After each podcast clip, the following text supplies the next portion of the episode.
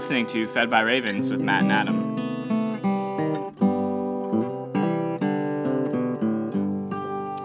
Good morning, Matt. Good morning, Adam. Welcome to day 309 and 310 of Fed by Ravens. We are working our way through the entirety of God's holy scriptures, His revealed word to us, and we are just trying to connect to it as a narrative, not trying to even get too spiritual, but you can't help it because oh, it's so full of life.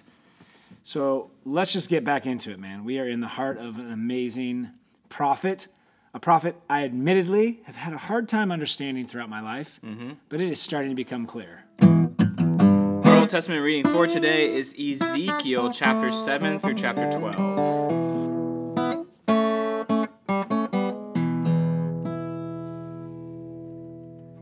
This is the end, my friend. It's an old Doors song. I don't know if you remember that. Oh, the doors? Yeah. Yeah, it went well with uh, Apocalypse Now, an old movie um, that was very long and kind of had a similar message of doom and gloom. Ezekiel is in that phase right now where he's being told to tell the people he is in exile, and he's telling the people uh, very clearly it's over, God's coming back, he's upset, uh, Uh, God's going to pour out wrath on us, it's over. And I, I sometimes think of you'll see street preachers, or at least the old idea. I don't see them anymore with signs like that are kind of Oh, like doom and gloom. The end is near, right? But in this context, Ezekiel is. I realize that he has to say it because they're in exile, and Jerusalem has not been totally destroyed yet Yeah.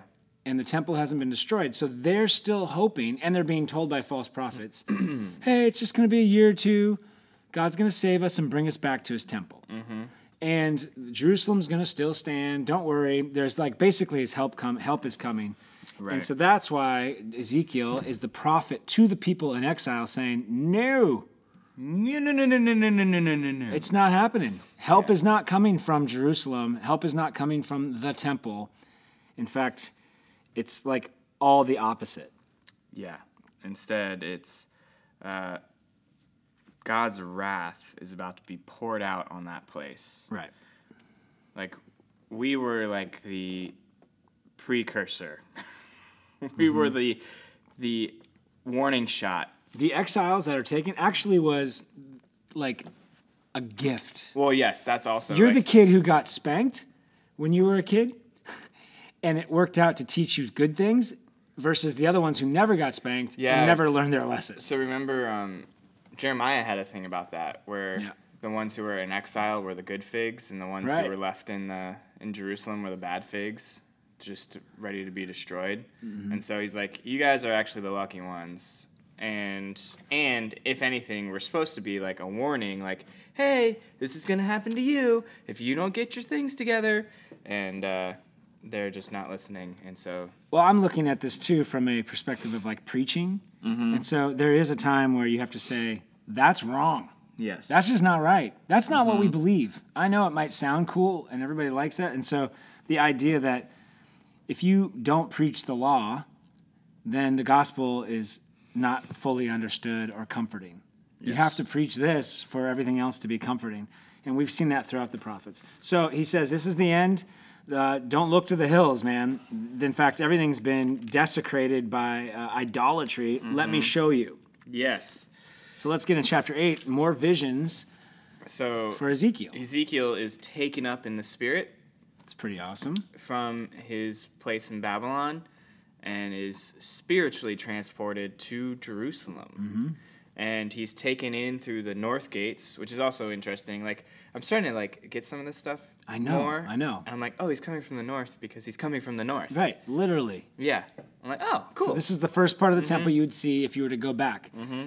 And so it's like a virtual tour. So when you think of Ezekiel now, he's in a vision, mm-hmm. which means he's somewhere between heaven and earth under the influence and led by the hand of God. And God is taking him back to the temple Yes. through this vision. First thing he sees is the north gate. Yeah, and so he's now walking through, and as he's uh, as he's going, when he goes there, what's the first thing he sees? Is uh, Supernatural man. he sees the yeah he sees the supernatural man, the likeness of God, Right. and as we would say, a precursor or Jesus, like we would say, like it's a pre pre-incarnate Right. Christ. I, and I wouldn't say that like dogmatically, like Right. this is Jesus, but it sure looks like the Jesus on the Mount of Transfiguration. Yes. So when Jesus is, yeah, so, and he's being led by the Spirit, and it's there's like metal, and that's the brightness, and the cloud, and the fire, and um, and so he leads him into the temple, and the part that surrounded the great altar of burnt offering. So the offering altar, and this is where um, Ezekiel describes seeing the glory of God and the jeal- really seeing jealousy. Yes. How do you see jealousy? I was thinking about that. Like, if I said to you, "What does jealousy look like, Matt?" Do you have any idea what you'd say? If you don't, I do. green? Green. jealousy to me would be like seeing my wife's face if she walked into a place and I'm holding another woman's hand, mm-hmm. which would be uh, total anger and rage, Right. And then for me, total fear and like a sobriety of which I've never felt. Like, what am I doing? Right. Oh no. I have cheated on. I am in trouble. Like to me, that's what, what. What does jealousy look like? It looks like someone who's been cheated on Yeah. and they've caught you in the act. Now that scenario I just described you has never happened, so uh, fear not, people. Yeah. Everything's good. But this is exactly what's happening with God's people is God's walking in and they are holding the hands of other gods. And this is what he wants to show Ezekiel. Mm-hmm. Come look at the temple from a heavenly perspective. Yes. So like we are above it and around it and in it, but we can see what's going on. And the first thing he shows him is look at all the abominations. Mm-hmm. So even within the temple. Yes. See, we're all because in exile you start to when you're in exile you romanticize relationships. Everything, When you're at war, you romanticize the girl you knew for two weeks, like Mm-hmm. she's going to be waiting for me. She's not most times. And so the romantic nature is the temple is saving us. That's where God is. It's all going to be restored. That's what we want to believe. So Ezekiel, you're going to be my prophet. Let's go look at it from God's perspective. Hence a vision. And the interesting thing is, is one of the first things he does see is the vision of God's throne Yeah. and God on His throne over the temple, like he saw at the river, Right. in the first couple chapters. Because the temple is real. it, it is real. It's a real place. God really has His real presence there. Right. And Ezekiel's seeing it, and so we're gonna see God's presence interact with the temple now. Yeah. And uh, so he first thing he goes is he shows him three different um, abominations. Yeah. And so he he walks by uh, this gate, and then there's a hole in the wall, and the Lord's like, dig through, make that hole bigger, and dig through the wall. And so he digs through the wall and finds um, a room, like a hidden room, with a bunch of Israelite elders 70. yeah, worshiping um, like carvings, like praying to these carvings and drawings that they've Yeah. made all over the wall. So one of the big things within like the Holy of Holies is that there are no images. Mm-hmm. Like it's like the ark and it's an empty room because you can't capture God in an image. Right. And so now they have this hidden room and they've made all these images Yeah. and now they're have they have censers like and I'm thinking of like the sons of Korah Yeah. and they're worshiping and burning incense to these other gods saying these are our gods now cuz God has looked away from us. And the, the significance of 70 is um, the 70, this is like the 70 elders Yeah, the that Jethro assigns to Moses to help mm-hmm. run. This sets up the Sanhedrin. This mm-hmm. sets up even like the Septuagint that's decided by mm-hmm. 70. Anyway, there's all these things. This represents the leadership of worship for the people of Yeah. God. And so in secret, they're in the shadow of the temple, in the temple, they're worshiping other things. Abomination number one, and that is God just that's you want to see what jealousy looks like. God is is upset and rightfully so. The next one was um, is that the women the who, women who are weeping for Tammuz? Tammuz What I read about that was it's in line with Adonis, Mm-hmm. and it's the idea of the rainy season. Again, it's this is fertility. You need rain for your crops. When the rainy season's over, the myth was Adonis or Tammuz would die. Yes. And so you you ensure them coming back next year by crying. Mm-hmm. Again, weeping, tears. Everything's connected, like physically and spiritually. That's Yes. how we're created. And so, uh, but again, this is idolatry, even by the women. Of, and it's happening at the entrance gate of the temple. of the temple. So there's idolatry inside the temple. There's idolatry uh, outside as you enter the temple, and then the third one. Where was this happening? in the inner court.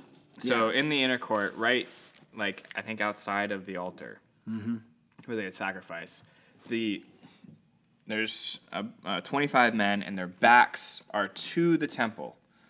They're they're turned their backs Away to the from God, temple, right. away from God, and they're bowing down to the sun and worshiping the sun. And you think about the Aaronic blessing, like may the Lord bless you and keep, you, you. turn his face, Face, towards you, his yes. Mm-hmm. countenance. It's about facing God, and we can feel the presence of his face lighting up when he sees us. And again, the leadership and the people, uh, this is 25 people with their backs to that face of God Mm-hmm. and instead to the sun. So, all this goes, uh, God shows Ezekiel, like, hey, I want you to see the true nature of the temple. And for me, it would be like, my one of the overarching ideas, allegories for me, Mm-hmm. would be uh, downtown Orlando. You'll see so every so often a fumigation, like the big tent over a Yeah. house. And so I imagine that conversation is: you have too many termites, you have too many roaches. We have to fumigate. Yeah. And but you you have to see it before you believe it, because no one wants to to Right. put poisonous gas all over the house, move out, and have all the neighbors know you have a tent over your house.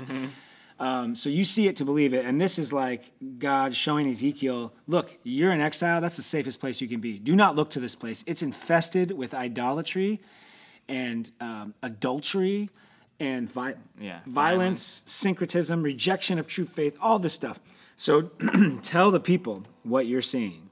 Yeah, and he's like, I will act in wrath, my eye will not say, spare, nor will I have pity. And though they cry in my ears with a loud voice, I will not hear them. Right. So we see why. Now mm-hmm. we go to what happens, and you and what we're confronted with is through this vision is that God's wrath is real. Yes. It is w- more brutal than you can imagine mm-hmm. because His anger's bigger than you can imagine mm-hmm. because our sin is bigger and grosser than you can imagine. Yeah, so I love the transition of from eight to nine, where it's mm-hmm. like they can cry with a loud voice and I won't hear them. Yeah. And then verse one in chapter nine is, Then he cried in my ears with a loud voice, and the Lord's voice is heard. Right. Our voice, no matter how loud we can get, God can choose to be like, No, I'm not going to hear you. But God's voice is always heard. That's a good find, man, because we're going to see that in Hebrews, mm-hmm. the intercession of Christ for us. Mm-hmm. So we go in Christ because Christ's voice is always heard. Is always heard. So That's awesome. So God's voice on this though is saying, "Bring the executioners of the city." Yeah. And so six what we would imagine are angels, six angels dressed in black show up and then one angel dressed in white with a scribe's garb and tools shows up. So like a hand, it says like a case in his hand. Yeah. Basically, yeah, it's like the scribe's kit. Yeah. And then the instructions from God is the guy in white Yeah. will go and put the sign of the cross or a mark on the foreheads of all those who understand the abominations and groan and are like, God, forgive us for our abominations. Yeah, so in our translation, in most of the translations, they'll say uh, put a mark on the foreheads, and in the Hebrew, it's the put a tau, and the tau is an, an X or a cross, and so it's pretty crazy. Like, so the in, so the idea is he's putting the mark of God on the people that are at least upset about the abominations that are happening in the city. And so this like is the same- Jeremiah and uh, his scribes. Right. And so this scribe is going through and putting a cross, a spiritual cross, on the foreheads of those who God's like, I want to save them. Two things. One, this is the same word that was used in Exodus with the blood of the lamb over the doorposts. Yes, it is. It's the cross. Two, this is what we do, uh, at least in our denomination, in our our thing with baptism. We Mm-hmm. put the sign of the cross on their foreheads. It comes from this, Mm-hmm. that we are marked. Uh, the third thing I want to say at this point is, and I'll bring it up again at the end. Revelation, the book of Revelation, is a vision, much like Ezekiel's. It is. And so you'll read and you'll hear people misinterpret the mark of the beast. You get a mark of the beast on your. At this point, I just want to tell you, it's the, we receive the true mark of God, which is baptism and our cr- the cross. That's the mark of God. We are set apart for salvation. the enemy always has counterfeits. So yeah, he'll put all sorts of marks on you. And and but again, this is a uh, very clear spiritual understanding of the things God's given us. So don't ever get confused with that. And as we get to the book of Revelation, we will come back to and remember Ezekiel Ezekiel because Ezekiel's writing to exiles. and Daniel. remember that everything's been destroyed, Mm-hmm. but you have access to the temple of God, and it's all real for you, even in exile. And we, in fact, are in exile. Christ's work has been completed, Mm-hmm. yet we're awaiting it. So, anyway, that's just a side note. Let's get back to this because this is pretty great. Yeah, so he, so the scribe goes through, marks everyone, and then the Lord says, uh, now he tells the other six in black, says, go through the city, don't spare anyone. Anyone who doesn't have the cross, anyone who doesn't have the mark, kill him. I don't care if they're young, old, male, female, uh, kill them. Done. Done. We're out. And that's how it works. Uh, God is extremely and more loving than you can imagine. Oh, He's I also do. harsh. I do want to say this is where we start to see the movement of the glory of God. yes, yeah. So the glory of God, which was of over and around the temple, is now moved at this point to the threshold. So, the Yeah. glo- so Ezekiel is watching the glory of God move away from the temple. So now he's at the threshold, and is making room for the executioners to come in because he says, "Go in and defile the house." Right. He's like, "It's done." And again, this is all like going to be deja vu Mm-hmm. at the Revelation in AD 70 when Rome destroys the second temple. The glory of God leaves. You know, I mean, like it's anyway. It's Mm-hmm. it's so amazing. The story is being clearly put out here. There Right. is not there's not a lot of mystery. So then we get to chapter 10, and when we get to chapter 10, he almost redescribes Chapter one. chapter 1 Yeah. because he's like, I want you guys to know that this is the same thing. What's happening at the temple, the presence of God at the temple is the same thing I saw at the river. God's throne Yeah. really is mobile. I think this is what's blowing Ezekiel's mind as a priest is going we have grown up and been taught that God's presence is only at the temple. Yes. But I am sh- being shown that God's presence is mobile and can meet us wherever it, He chooses. And He has only chosen to meet us here. It's mind blowing. And it's wrecking Ezekiel's mind. Well, and that's what wrecks everybody's mind with Jesus and the Holy Spirit. Yeah. Like we can boldly go before the throne of God by the power of the Holy Spirit now, anywhere, Mm-hmm. in Jesus' Like that's nuts, because God still meets us in specific places where Mm-hmm. He chooses. You know, He's always going to be at worship services. Yeah. You know, He's always going to be. Okay. So he's so basically the the image I was kind of getting here though is so he sees the glory, the throne of God, and then he kind of actually sees these cherubim like that he saw mm-hmm. swoop in now, and they're coming down and picking up the glory of God to transport it away. Nice. And so these Hot coals these yeah, so these cherubim are now here with the wheels and the four faces and all that. And the Lord tells the the scribe, "Hey, apparently there's hot coals underneath these cherubim. Go grab those hot coals and scatter them among Yeah. the city and the temple, and we're gonna light this thing on fire and purify it." Yeah. Perfect. Fire reference, Holy Spirit. Then in chapter 11, well, I think the Uh, idea is God's glory uh, is moving away from this, but he's abandoning the temple. Yeah. So he the so he, But his glory will not depart forever. Right. So they mount up, and the glory of the Lord went from the threshold. So now it's moving from like the doorway, the gate, the entrance to the temple, and now it's moving out into the city. So it's moving away. And so now the Spirit lifts up Jerem or Ezekiel. He lifts him up into chapter 11 and takes him in further into the city and shows him what the other leaders are doing. Oh, yeah. Is this where he says, Look, Jerusalem's a cauldron and you are the meat? Well, no. So Not this is what this is, but this is what the people were saying. Yeah, and So- people were saying God doesn't act. He doesn't ever. Well, so the people say um, they're okay. So we have two princes, two leaders of the people, and they're saying um, they're using this expression, and it's weird because I would think it'd be a bad thing, but from this cultural perspective, what they're trying to say is a good thing, and they are saying the city's a cauldron, we are the meat, and they're saying the city is protecting us from invaders. Right. That's it. They're they, they have they- arrogant self assurance and in they're the like, city and the, the, city's going to protect us.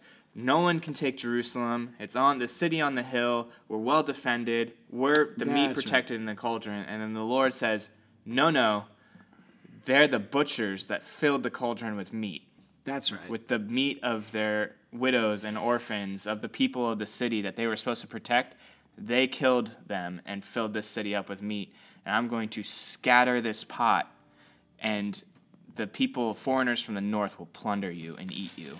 Yeah, there it is. And um, and then for Ezekiel's sake, God I think gives this this verse, verse 19 Yeah. in chapter 11, where it's like um, Ezekiel is kind of getting messed up. He's like, oh. And so God gives this beautiful section where, um, yeah, we'll go. Let me start verse 19. Um, it says, And I will give them one heart and a new spirit, and I will, I will put within them. I will remove the heart of stone from their flesh and give them a heart of flesh, that they may walk in my statutes and keep my rules and obey them. And they shall be my people, and I will be their God. And so then he goes, but if they don't turn from detestable things, they won't get these. But the, I think the little there's a little bit of hope for Ezekiel, like, hey, my glory is mobile and moving and active, and I have a remnant, mm-hmm. and with my remnant, I'm going to give them new hearts and a new spirit. We're going to replace their stone stone heart for a heart of flesh. And Yeah. that's from the inside. I'm going to change everybody from the inside out, not from the outside in anymore, because you've started worshiping the outside. Mm-hmm. Yeah, and then we see the the glory of God move one last time, and Yeah. it jumps from the city to the Mount of Olives, across the Kidron Valley to the Mount of Olives, and from the Mount of Olives, um, I think he makes a last statement. What was the great thing that happened at the Mount of Olives? Uh, Jesus praying and betrayed at the Mount of Olives. Boom, there it is. Um, Jesus uh, coming under the wrath that everybody oh no, he just the glory of God went from the midst of the city and stood on the mountain that was east side of the city, and then the Spirit lifts him up out of the vision and puts him back in his body in Babylon. and then and then he's kind of back to business as usual. He gets this great vision, and so God's like, "All right, go back to your um, illustrations." Yeah, And so he's told to give this illustration of pack like as if you're going into exile and you have to take everything you can with you. yes, It's your pack your exile luggage, take it out, and then like basically dig a hole through your wall yeah, of your little house. of your little house, dig with your hands, and tell everybody this is basically what's going to happen to King, the King of Israel, or the King of Judah, Zedekiah. Zedekiah, and this is this is before probably three four years before what actually happens is Zedekiah escapes through the garden, the king's garden wall. They mm-hmm. dug a hole through. They covered his head with a bag because they didn't want him to be noticed. So he goes out of the city, not seeing, even mm-hmm. looking one last time at his kingdom before being captured and his eyes poked out and everybody around him killed, which is exactly what Ezekiel has to tell the people with this new little illustration. Mm-hmm. Hey, again, don't look to them for salvation. And that's the point. Is They're going to be joining us. And that's the point. Is like you cannot look to the things that worked in the past mm-hmm. because your sin has corrupted those. You must look to the living God right now and trust Him, which is the same message to us today. Cool. That's heavy, Ezekiel. Hopefully it's starting to make sense, at least in a narrative sense. We can keep up with the story. yeah. Let's move now to the New Testament. Our New Testament reading for today is Hebrews chapter 6 verse 13 through chapter 7. All right, so finishing the thought of chapter 6, mm-hmm. the, the way the reading broke up, it was kind of a little bit unfortunate, but still, it's, it's going to make sense at the end here um, If you listen to them in order. if, if you listen to these in order. But uh, he's just encouraged everybody look, you're not the people who, who go away with fear and doubt or pride. You're the people who love God. And he's reminding them in, in the face of maybe being tempted to leave the crucifixion of Christ and his high priestly uh, intercession for you, you're tempted to do that. Uh, but you won't. And here's another reason why you won't. It's the end of verse, uh, the end of chapter six, and that is God made a promise to Abraham. Remember, he just promised to Abraham, "You're going to be the father of a huge nation." He kept Yeah. that promise. Yes. Look at us. We've been a nation now for a couple 1000 years. He's done it. So now he carries that idea like God kept his promise to Abraham. How much more does he keep his promise to Jesus, Right. his son? But he didn't just give a, uh, a promise, he also gave an oath, Yes. a guarantee. Yes. So we He trust. swore by himself. So we trusted the promises of Abraham. How much more can we trust the promises and the oath to his son, mm-hmm. Jesus Christ? And that's where verse 19 is. We have this as a sure and steadfast anchor of the soul, a hope that enters into the inner place behind the curtain where Jesus has gone as a forerunner on our behalf, having become a high priest forever after the order of Melchizedek. So, to wrap up that idea, Yeah. he's brought us back to remember the promises that we're built on now. They're actually double, they're actually better than Abraham because Jesus has a better promise, a better oath. Oh, and it says in this section too, it's impossible for God to lie. Now, Jesus, as the high priest, goes behind the inner curtain before to make intercession for us. And what you find out is Jesus is, is of the order of Melchizedek, because that order comes before even Abraham, who we all love and know and trust. Yeah, so before we jump into Melchizedek, I just want to tie it even to what we just Yeah. experienced in Ezekiel, where Ezekiel is looking at an actual temple that's riddled with abomination and idolatry, Mm-hmm. but it's a representative of a real spiritual temple. And so now what's being set up is we have a high priest who can actually enter the real spiritual temple Right. and go before God. Well, this is so interesting. be- That's what we connect. That's what we have now. Have you ever connected this that the the original audience for Hebrews is in a similar place as the audience for Ezekiel? Yeah. No, yeah, because they're they're he's speaking to Jews not in Jerusalem. He's speaking to Jews that are dispersed throughout the right. nations. And and even Jerusalem though is occupied by Rome, and the temple will be destroyed in AD 70. yes. And so he's saying like we have someone better who goes into the the real. Right. We don't need to go back to that temple anymore. Yeah. Well, um, and so here's why because the question is, let me just cut to the question unless you need to. Let's set up. Okay, so there's Melchizedek. Who is Melchizedek? Yeah, here's who Melchizedek is. His name means king of righteousness, Mm-hmm. and he's the king of shalom, yes. which salam, which is peace. So here you have a priest, a king, and a priest. The definition of and the unity of these two ideas, king and priest, Yes. foreshadowing Jesus Christ, and he's the king of peace, king of righteousness. Now, there's this little verse that he's without genealogy, which mm-hmm. makes total sense to me now. I used to just think, oh, Jesus was the Son of God, and so he's not, he's human and divine. But mm-hmm. no, this is about the priesthood. Right. You only become a priest because you're appointed according to your genealogy. Are you a child of Aaron? Are you a child of Aaron in the tribe of Levi? God appoints who his priests are. It's mm-hmm. not up for choice. Yet Melchizedek has no genealogy. It doesn't mean that we don't know who his parents are. It just means his parents had no genealogy connected to Aaron. Yes. Why? Because this is years and years before Aaron's even born. Mm-hmm. This is at Abraham's time. Melchizedek comes out and serves as king and priest to Abraham long before the whole Levitical system is even set up. yeah. And that's the point here is that because the question is Jesus is of the tribe of Judah. He's not of the tribe of Levi. How can he be our high priest? Right. Well, the author says because Jesus is actually appointed by God to be our high priest in the order of Melchizedek, who was before Abraham. And in fact, Abraham and Aaron, who was inside of Abraham, mm-hmm. paid a tithe, paying homage to Melchizedek's authority and um, appointment by God to be a high priest. Yeah. And so this is why it's important. Because if we just follow the genealogy, Jesus is disqualified. Yes. And rightfully so. Right. But God had provided a, uh, the King of righteousness and King of peace As a model. as a model. And what I what I connected this time is that you have the very it's like bookends to the priesthood. Yeah. And the bookends to the priesthood are Melchizedek and Jesus. And they both were appointed by God specifically above and, and, and beyond the system. And again, it's not just on one promise, it's on an oath and a guarantee. So, what does this mean? this means that um, we shouldn't be confused because, again, the original audience is going, can Jesus be our high priest? Right. He's not of Levitical descent. I mean, maybe he can be a king because of David. Yeah, because he's of Judah descent. Right.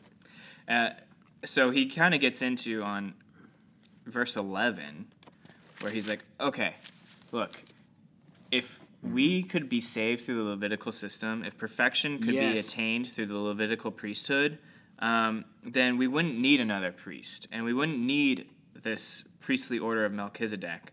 Yes. Um, but obviously, it was not attainable. yes. Uh, Well, and- yeah.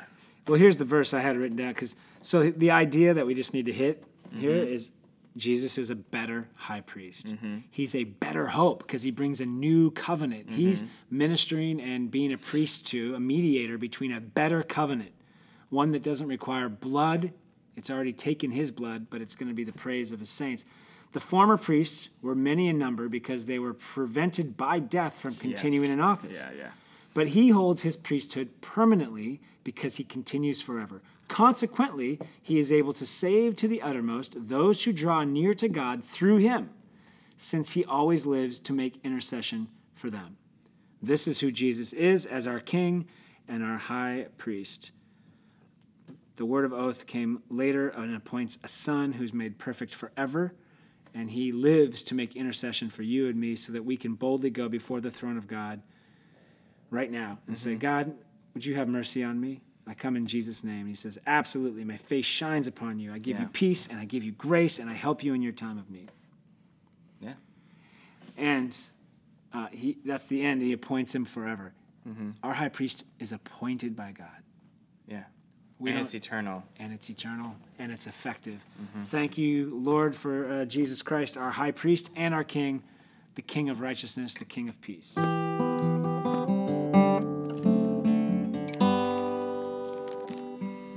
Our psalm for today is Psalm 119, verses 169 through 176. Let my cry come before you, O Lord. Give me understanding according to your word. Let my plea come before you. Deliver me according to your word. My lips will pour forth praise, for your for you teach me your statutes. My tongue will sing of your word, for all your commandments are right. Let your hand be ready to help me, for I have chosen your precepts. I long for your salvation, O Lord, and your law is my delight. Let my soul live and praise you. Let your rules help me. I have gone astray like a lost sheep. Seek your servant, for I do not forget your